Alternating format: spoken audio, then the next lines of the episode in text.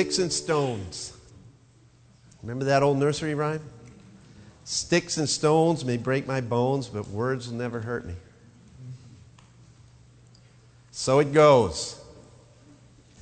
Yet for 13 year old Megan Meier, nothing could have been further from the truth. Megan Meier died believing that somewhere in this world lived a boy named Josh Evans who hated her. He was 16, he owned a pet snake, and she thought he was the cutest boyfriend she ever had. Josh contacted Megan through her page on MySpace, the social networking website. They flirted for weeks, but only online. They never met. Josh said his family had just moved to the area, was homeschooled, and had no phone number yet. But on October 15th, 2006, the tone of those messages that they were communicating, his messages, changed. With a message saying via the account, quote, I don't know if I want to be friends with you anymore because I've heard that you're not very nice to your friends. And similar messages were sent. Some of Megan's messages were shared with others, and bulletins were posted about her. And according to Meier's father, the last message sent by the Evans account read as follows quote, Everybody in O'Fallon knows who you are. You're a bad person, and everybody hates you. Have a expletive rest of your life. The world would be a better place without you. Unquote. Megan purportedly responded with a message reading, quote, You're the kind of boy a girl would kill herself over, unquote. Megan was found by her mother 20 minutes later in her bedroom closet hanging from her belt. And despite attempts to revive her, she was pronounced dead the following day. Six weeks after her death, Megan's parents were informed that the mother of one of their daughter's friends, Megan's friends, with whom Megan had a falling out with, had created the Josh Evans account. And the parent, Lori Drew, then 47, who lived four houses down the street from the Meiers, along with her daughter, and an 18 year old neighbor, Ashley Grills, created the fake account and characterized the hoax to a reporter as a joke. She told the police that the account was aimed at gaining Megan's confidence and finding out what Megan felt about her own daughter and other people. And witnesses testified that the women intended to use Meier's emails with Josh to get information about her and later humiliate her in retribution for her allegedly spreading gossip about Drew's daughter. The neighborhood mother who had informed the Meiers that this woman, Lori Drew, had been responsible for the hoax account said, quote, Lori laughed about it and that she said she had intended to mess with Megan, unquote. Here's how the Wikipedia entry reads Megan Taylor Meier, November 6, 1992 to October 17, 2006, an American teenager from Dardenne Prairie, Missouri, committed suicide by hanging three weeks before her 14th birthday. Her suicide was attributed to cyberbullying through the social networking website MySpace. The mother of a friend of Meier, Lori Drew, was later indicted on the matter in 2008, but in 2009, Drew was acquitted and never punished. The nursery rhyme is a lie. Sticks and stones hurt infinitely less than the venom of poisonous words. Now contrast that story, that tragic event, with the following account from years gone by. Newman Hall stood early one morning on the summit of Snowdon in Wales with 120 others who had been attracted by the prospect of an unusually grand sunrise. They were not disappointed. As they stood watching the sun tinge the mountain peaks with glory and sparkle in the lakes, Dr. Hall was invited to preach. He was so overpowered with emotion that he could not even preach, but felt moved to pour out his soul rather in prayer. From Hall's own biography, we read these words I replied that God was preaching to us, and we had better hear his voice. But I offered prayer, and when I closed, I noticed that several men were shedding tears. The miners, in groups, marched away singing in their thrilling minor key. A year afterwards, an Englishman accosted me at Penzance saying that he was one of the congregation on Snowdon that day and was there led to Christ. He was now a Sunday school teacher. Two years afterwards, when I was knapsacking near Snowdon, a man driving a cart containing cheeses and a live pig pulled up and asked me if he might give me a lift. I felt it a good opportunity for conversation. He had recognized me, and speaking of that sunrise, said it resulted in the conversion of 50 people. I said that I had only offered prayer. And he said, Yes, something even greater still. As they only spoke Welsh, they didn't understand a word you said. But the effect was a revival in the village church nearby. Words are powerful. Proverbs 18:21 says death and life are in the power of the tongue. And those who love it will eat its fruit. The message says it like this Words kill, words give life. They're either poison or fruit. You choose. See, our words have power. As James implies, they can be set on fire by hell itself, James chapter 3 verse 6, or as the apostle Paul outlines for us in today's text, every follower of Christ, they should be ignited by the flame of the spirit, not the fires of hell. Amen. Turn to Ephesians 4, if you would. Ephesians 4. Look at verses 29 and following.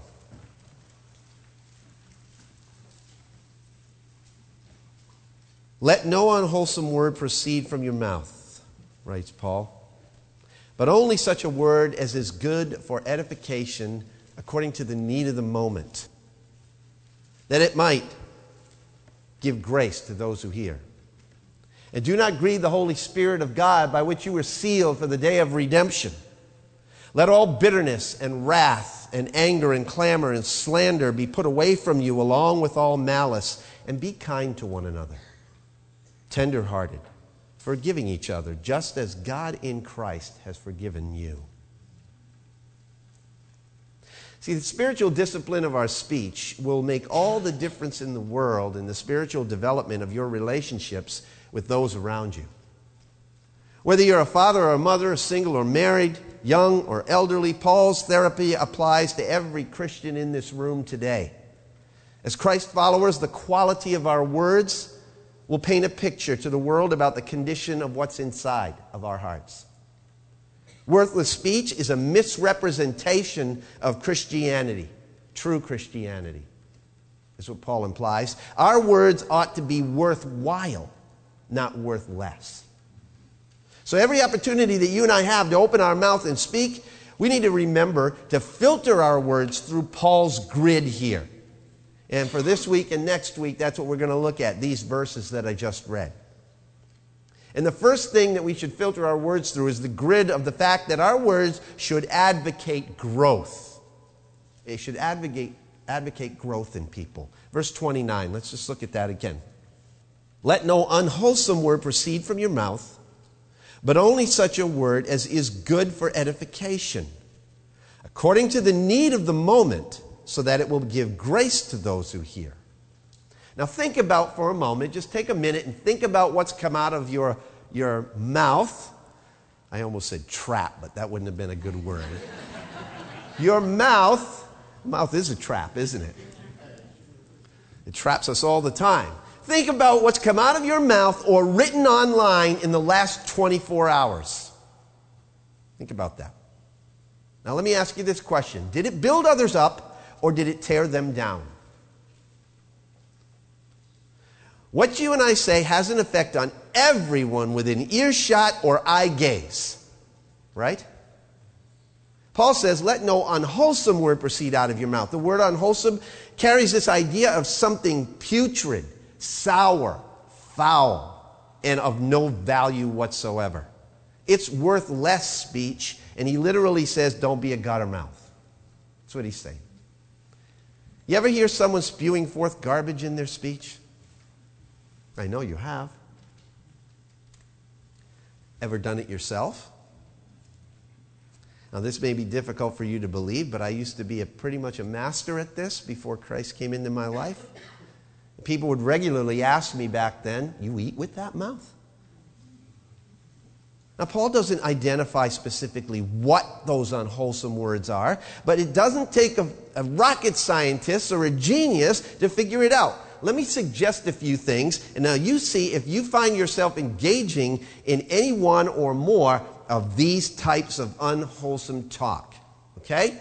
First one gossip. That's probably the biggest one, right? Probably the biggest, most tolerated sin in the church at large. And by far the most destructive. We have all kinds of ways to veil it and redefine it, too. Pretty cool at that. We've all heard or even practiced the dark art of wrapping juicy information about someone in the cloak of a prayer request, right? That's the typical thing. I really think deep down inside all of us know the difference between the two, don't you? Proverbs 20:19 says, "He who goes about as a slanderer reveals secrets. Therefore, do not associate with a gossip."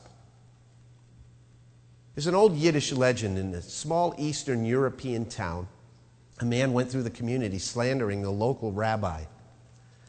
One day he realized the harm he had caused the rabbi, and feeling remorseful, he begged the rabbi for forgiveness. And he offered to undergo any kind of penance whatsoever to make amends. Well, the rabbi instructed him to go to the town square with a feather pillow, cut it open, and scatter the feathers to the wind, and then return to see him. And he'd give him further instructions. So the man did what he was instructed, and the feathers blew into every corner, as you can imagine, every gutter, every window, every door, everywhere in the town. And he went back to the rabbi and he said, You've just one more thing to do, the rabbi told him. Go now back into the town and gather up every feather. But that's impossible the man protested. The wind's already scattered them. Precisely, the rabbi said. And although you truly wish to correct the evil you have done, it is as impossible to repair the damage done by your words as it is to recover the feathers from that pillow. Words like feathers fly in the wind, goes the old saying, and it's absolutely true, isn't it? Proverbs 11:13 says a gossip betrays a confidence, but a trustworthy man keeps a secret. How much of your conversation and mine unnecessarily now think about it really seriously. How much of it unnecessarily revolves around other people and their problems? Yeah, I often think that Adam and Eve must have had a boring life in the garden because they didn't have anyone else to talk about. How do you deal with gossip when you hear it? How do you deal with it? How do you deal with it? I'll tell you how I was supposed to deal with it by killing it. By killing it. Don't even listen to it. Develop an intolerance for it. Do you want to create a healthy, unified church culture or a culture at large? If something unwholesome is said about anyone in the course of a conversation, end the conversation. But how often do we really do that? Even if you're not part of the conversation, you could step in, excuse yourself, and state the case. You could say something like, I'm sorry, I didn't mean over here, but you know, so and so's not here to explain that situation in which he or she was directly involved. So maybe out of respect for them, and by the way, that's not something you find very often respect for anyone. Maybe out of respect for them, this conversation should move in another more positive direction. Now, I know you're all rolling your eyes deep back down inside there. I, can, I can't see them physically, but I know you're doing it. And you're thinking, what kind of a geek would actually do that? That's the problem. We don't do that. Proverbs 26 20 says, For lack of wood, the fire goes out, and where there is no whisper or contention quiets down. Just remember this rule of thumb. This might help you. Whoever gossips to you will gossip about you. Pretty much a standard axiom. Innuendo, that's another one. Another piece of worthless speech, I think, unwholesome talk. Someone once said insinuations are the rhetoric of the devil. Have you dropped subtle slams creating negative opinions against someone by manipulating your words very crafty? It doesn't come out sounding like a negative, but you know it's going to have the effect. Some people are really skilled. It's called verbal engineering, and I know lots of people that are very well versed at it to their detriment. How about flattery? Another piece of worthless conversation. Now, you might think flattery is a good thing, but I'm not talking about sincere, bona fide compliments that you give to people. What I'm talking about is what Kent Hughes describes. He says gossip involves saying behind a person's back what you would never say to his or her face. Flattery means saying to a person's face what you would never say behind his or her back. You know what I'm saying? It's sicky sweet talk that supposedly is there to win you, but you know that person really isn't being sincere. You know what it is? It's a lie with a smile. That's the kind of flattery that we're talking about. A lying tongue hates those it crushes, says Proverbs 26 28, and a flattering mouth works ruin. Fault finding is another piece of worthless talk, another example of worthless speech. There are people who consistently criticize everything and everyone in the church, from the music to the message, from the way people dress to the way people pray. A spirit of self righteousness and judgmentalism characterizes the unbiblical fault finding critic. And we all know one, and we probably all have been one at one point or another, right? It's worthless speech. Once, while John Wesley was preaching, he noticed the lady in the audience who was known for her criticism and her critical attitude. All through the service, she sat there and stared at his new tie. She came up to him after the service and she said very sharply, Mr. Wesley, the strings on your tie are much too long. It's an offense to me.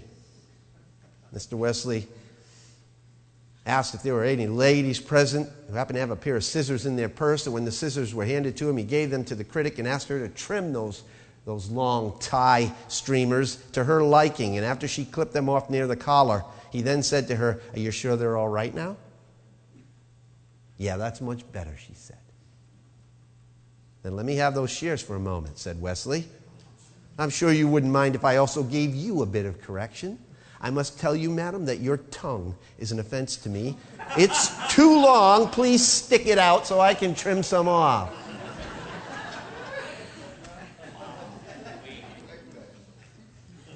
Proverbs 10:31 says, "The mouth of the righteous flows with wisdom, but the perverted tongue will be cut out."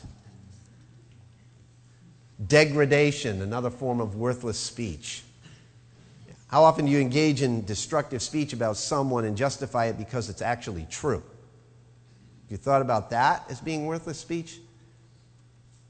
Are we justified in conveying even truthful information, knowing that it can damage and hurt somebody? James said, Do not speak against one another, brethren, in James chapter 4, verse 11. Literally, do not speak down on one another, is what the literal rendering is. He is forbidding any and all speech, whether true or false, which intends to degrade another person's character. Paul calls it worthless speech. James calls it worthless speech. There is no redeeming value in it. And then there's filthiness. Now, this is something that I really shouldn't have to address from the pulpit, isn't it? Filthy talk obscenities. Should go without saying for the Christian. Unfortunately, it bears saying. Don't think that God doesn't care about filthy language as long as you don't take his name in vain. He does. He cares. Turn to Ephesians. Well, you're already in Ephesians 4. Just look at Ephesians 5 for a minute. Let's look at Ephesians 5, verse 1. Therefore, be imitators of God as beloved children. Okay? That should be enough right there. Do you think God talks with a gutter mouth? Be imitators of God as beloved children and walk in love, just as Christ also loved you and gave himself up for us, an offering and a sacrifice to God as a fragrant aroma. But immorality or any impurity or greed must not even be named among you as is proper among saints. Now, here's the verse, verse 4. And there must be no filthiness and silly talk or coarse jesting, which are not fitting, but rather giving of thanks.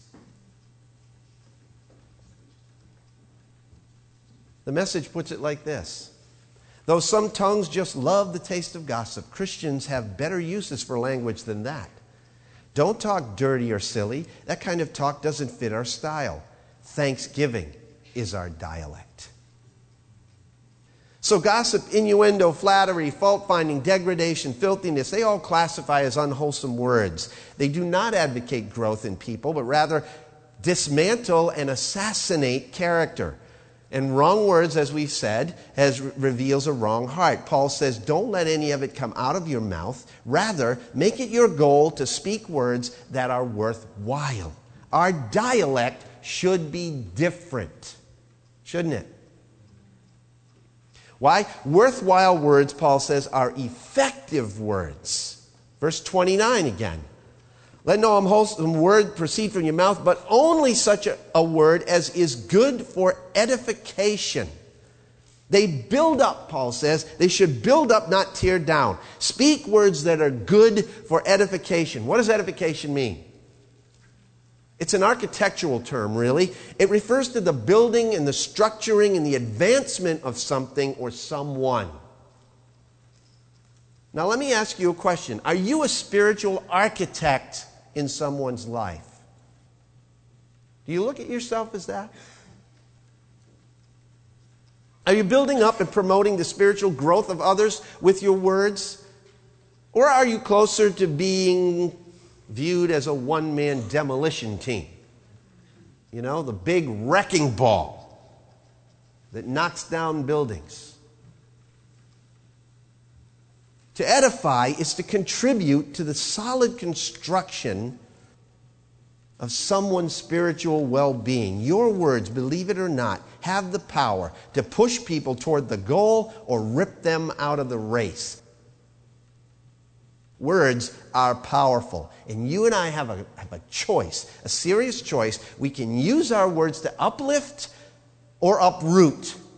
We can use our words to bolster or berate. We can develop or diminish, which characterizes us most of the time. Romans 14, verses 19 to 20 says, Let us pursue the things which make for peace and the building up of one another. Do not tear down the work of God. And God's working on Christians, isn't He? Don't tear down what God is trying to build up. In the context of the body of Christ, His bride, Jesus' bride, whether it involves our gifts or our talents or our words or actions, Paul Paul's words to the Corinthians should impact our lives. He said in 1 Corinthians 14 12, seek to abound for the edification of the church or the building up of one another. Let all things be done for edification. Why? Because Jesus Christ specifically stated that he is building his church, right? He tell Peter that in Matthew 16? Jesus is building his church and we ought to be assisting in that process, not hindering it. If you are one who constantly tears down the church, the work of God is trying to do in and through, and even in spite of our imperfect condition, have you ever considered that you are placing yourself in direct opposition to God, who is doing work to build the church? Direct opposition. Ephesians 4, verses 15 and 16 says, Instead, speaking the truth in love, we will in all things grow up into Him who is the head, that is Christ. From Him, the whole body, joined and held together by every supporting ligament, grows and builds itself up in love as each part does its work. Worthwhile words are effective words but they're also essential words. Look at verse 29 again. Only such a word, speak only such a word as is good for edification, and then what's next? According to the need of the moment. Remember last week I, pressed, I passed out some tongue depressors? I had this revelation this week as we were talking about that and thinking about that. It's like for most of us, we can't even get the tongue depressor in because it's already full with our foot. Right? You first have to extricate your foot out of your mouth before you can put the tongue depressor in. Somebody said that I should have passed out shoehorns last week. and then the next person said, Yeah, probably half the congregation wouldn't even know what a shoehorn is.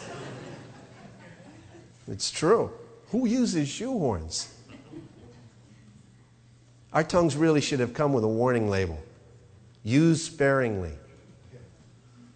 Let everyone be quick to hear and slow to speak and slow to anger, James 1:19 says. A controlled tongue is a barometer of spiritual maturity. Proverbs 29:20 says, "Do you see a man who speaks in haste? There is more hope for a fool than him." That's my problem. I speak too fast. It's going to get the tongue depressor in there. Proverbs 17:28 after all, even a fool and I've said this in the last couple of messages, even a fool may be thought wise and intelligent if he stays quiet and keeps his mouth shut. Picture these statements as spiritual stop signs, okay? Spiritual stop signs. As I referenced back earlier in this series, it's better to stop and hold back speech and be perceived as ignorant than open your mouth and remove all shadow of doubt.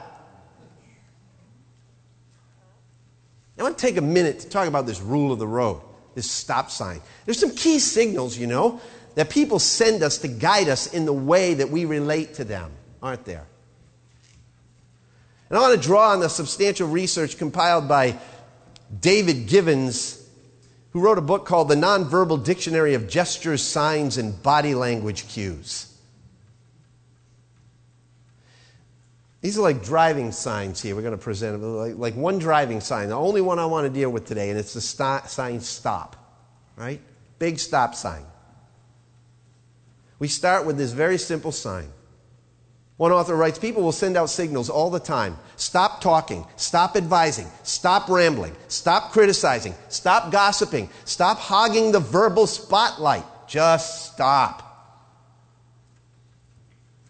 And in our interactions, we need to look for nonverbal stop signs. You know what they are? People start looking away.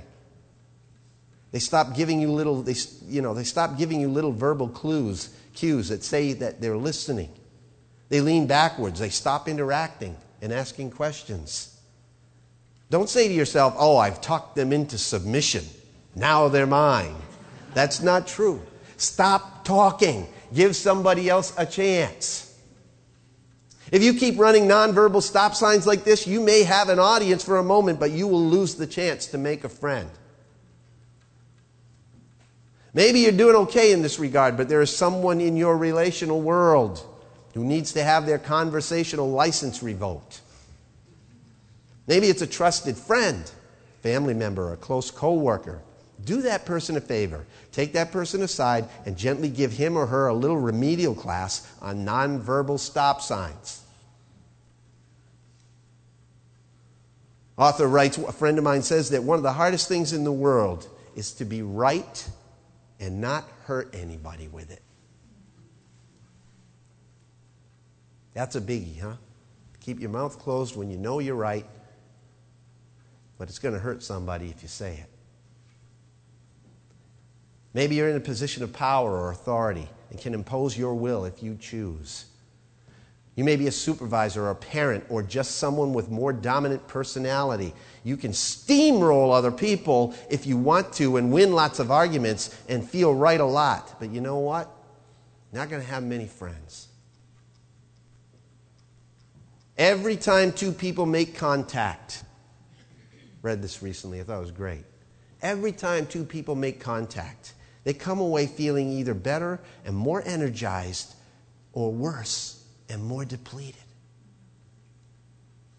It's as if we carry our own little emotional ATMs around with us all the time. And at each encounter, we're either making deposits or withdrawals on the vitality on those around us.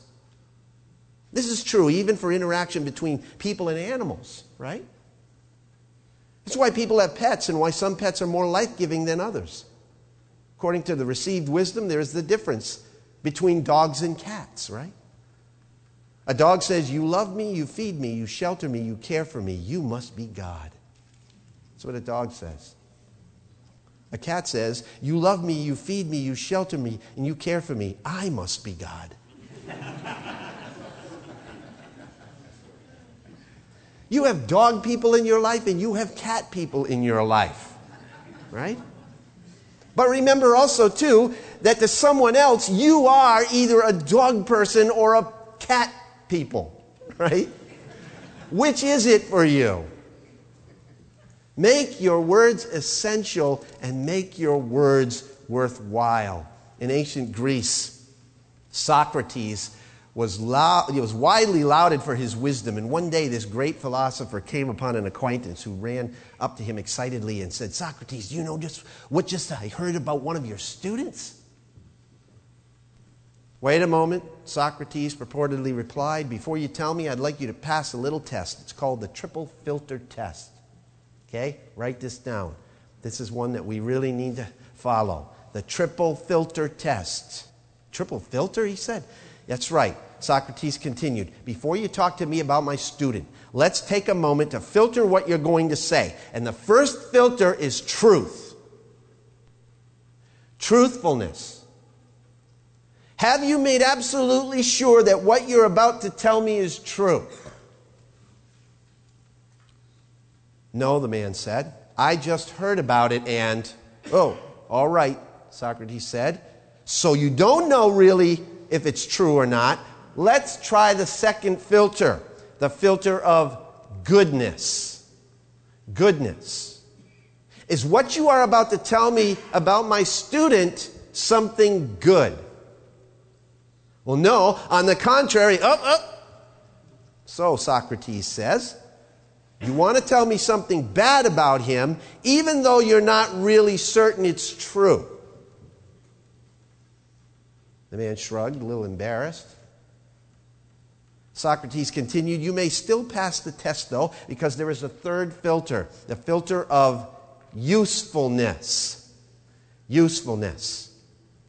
Is what you want to tell me about my student going to be useful to me?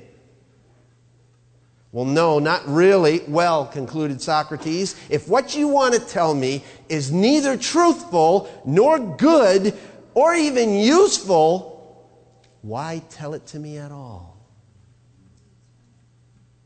And the man shut his mouth and was ashamed. You see, we should at least attempt to make every word that we utter count because every word we utter does count.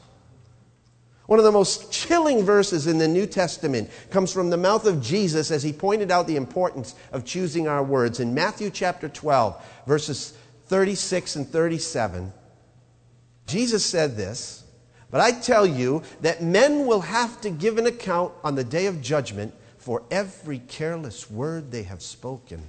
For by your words you will be acquitted, and by your words you will be condemned.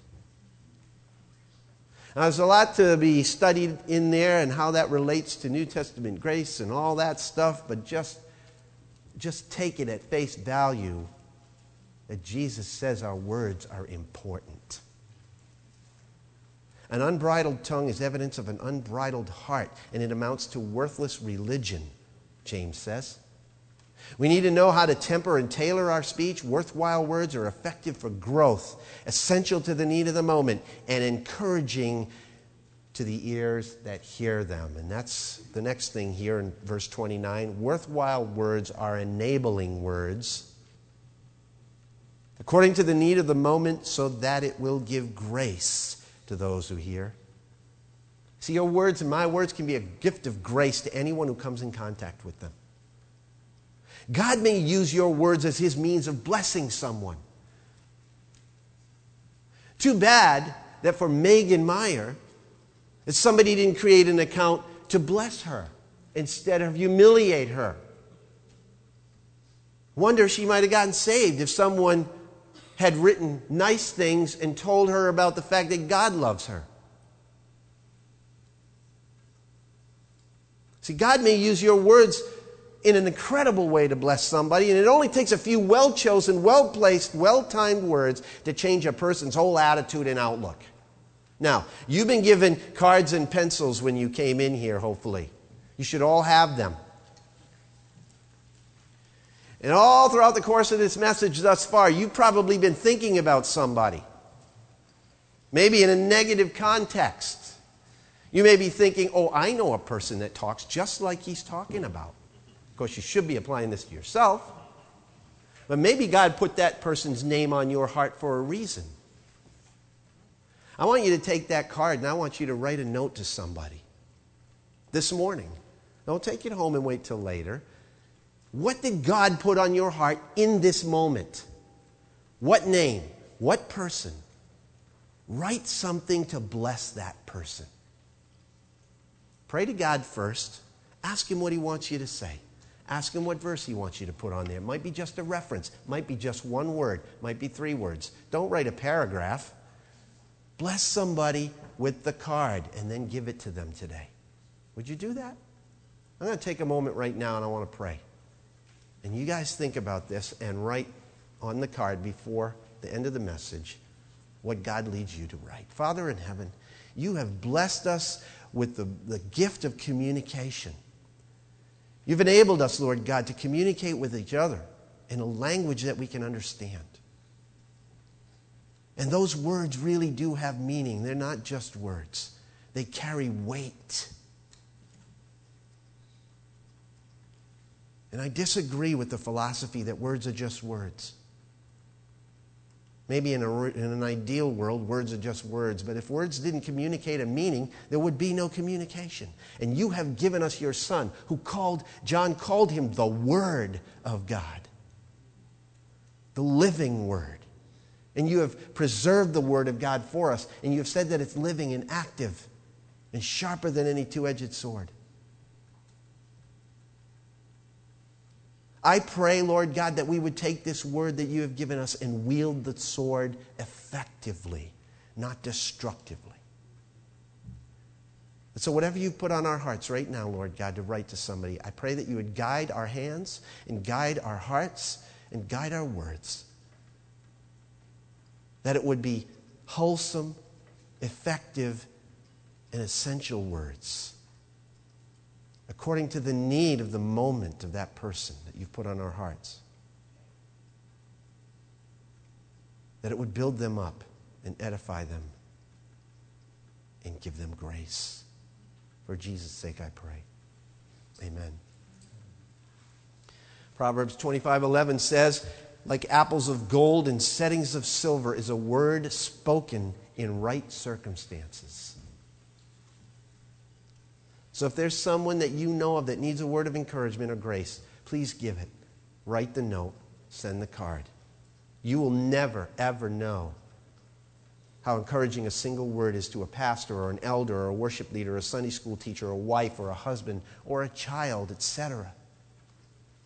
It's as if God puts his hand out and gently lifts, gently lifts your chin and smiles in your face. It's like bathing in a pool of his favor, his grace. That's what Paul is talking about when he uses the word grace. Let your speech always be seasoned with grace, seasoned as it were with salt, so that you may know how you should respond to each person said Paul to the Colossians in chapter 4, verse 6. Remember what I said last time we were together? That every single word we speak impacts someone's spiritual life either negatively or positively. Our words should be redemptive. That's, that's the key word, that's the buzzword. Make your words redemptive. So, that first principle there that Paul gives us is to train ourselves in the discipline of the tongue, is that we must advocate growth. And as we close out here, I want to just give you that second point here in verse 30. We need to guard against grief. Verse 30 Do not grieve the Holy Spirit of God by whom you were sealed for the day of redemption. See, so often this, verse, this, this verse here is seen out of its context. It's quoted and referred to in countless ways, but how often have we ever seen this verse in the context of our speech and our words? Because that's where Paul put it. We were given the Holy Spirit at our salvation. Chapter 1 says that we were sealed with Him. He lives in us. We're the temple of the Holy Spirit, individually and corporately, as a community of believers. And when we continue in practicing what is unhealthy and damaging to either the person or the church in the way of our communication as a whole, we cause the Spirit to weep. Paul says, Don't grieve the Holy Spirit of God by whom you were sealed for the day of redemption. Friends, remember that the Holy Spirit is a person, not just a force. He has intellect, emotion, and will, and he can be hurt and grieved, just as the character of our speech, when it degrades, defames, and destroys a spouse or a child, causes pain and sorrow. So it grieves the Holy Spirit who lives within us. He is the architect of God's spiritual house. And when our cruelty and slander tear down another member of the church, it tears down a part of the house that the Spirit is trying to build. And he weeps, he grieves. You know that the Holy Spirit is God's personal mark of ownership on you? It also proves that we are authentic followers of Christ. To speak and to act in ways contrary to the Holy Spirit's character inflicts the worst kind of grief on him. And the word grief here in this scripture is a powerful, powerful word describing everything from physical pain of childbirth to the emotional trauma of being offended. It's used that way in the New Testament. However, the most eye opening use of this word appears in the description of Christ's agony in the Garden of Gethsemane. And we need to see here that Paul's comment here and his command to guard against grieving the Holy Spirit ought to be the most powerful motivation that you and I have to watch our mouths. That should be the motivation above all else, not how we look, how we sound, or how people perceive us. The motivation ought to be because the Holy Spirit of God lives in us.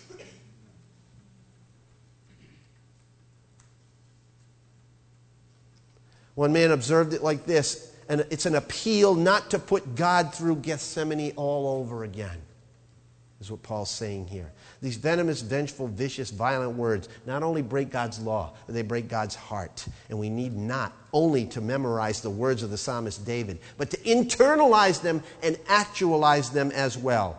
He said, Set a guard, O Lord, over my mouth. Keep watch over the door of my lips. Do not incline my heart to any evil thing. I know I repeated that from last time. It's so important. Again, one more proverb 21 23. Solomon writes, He who guards his mouth and his tongue guards his soul from troubles. With our speech, we either craft masterpieces or we create havoc. We bless or curse. We build up or tear down. We grace or we grieve. One careless word has the potential to demolish months and months and months of spiritual progress in a person's journey to faith. And yet, one well placed word could bring life and warmth to someone caught in the coldness of spiritual death. So, here's my practical challenge for you guys. The card was just for today. I got another challenge that's going to rock your world, maybe. I hope it rocks the cyber world. Okay, you ready for this one? I'm calling it Facebook 429. Facebook for 29 days. If you're on Facebook, I want you to commit to write something every single day in your Facebook status for 29 days that will bless someone spiritually. 29 days. Share the gospel, quote a scripture, build someone up in their faith. Make it a point to intentionally write things that are worthwhile every single day for the next 29 days. I can almost guarantee that it will change the climate of your online conversation. And I know one thing that it will do at the very least it will change your outlook on Facebook. Right? Because I honestly believe that our wise words, our wise choice of words, can make a world of difference in somebody's life.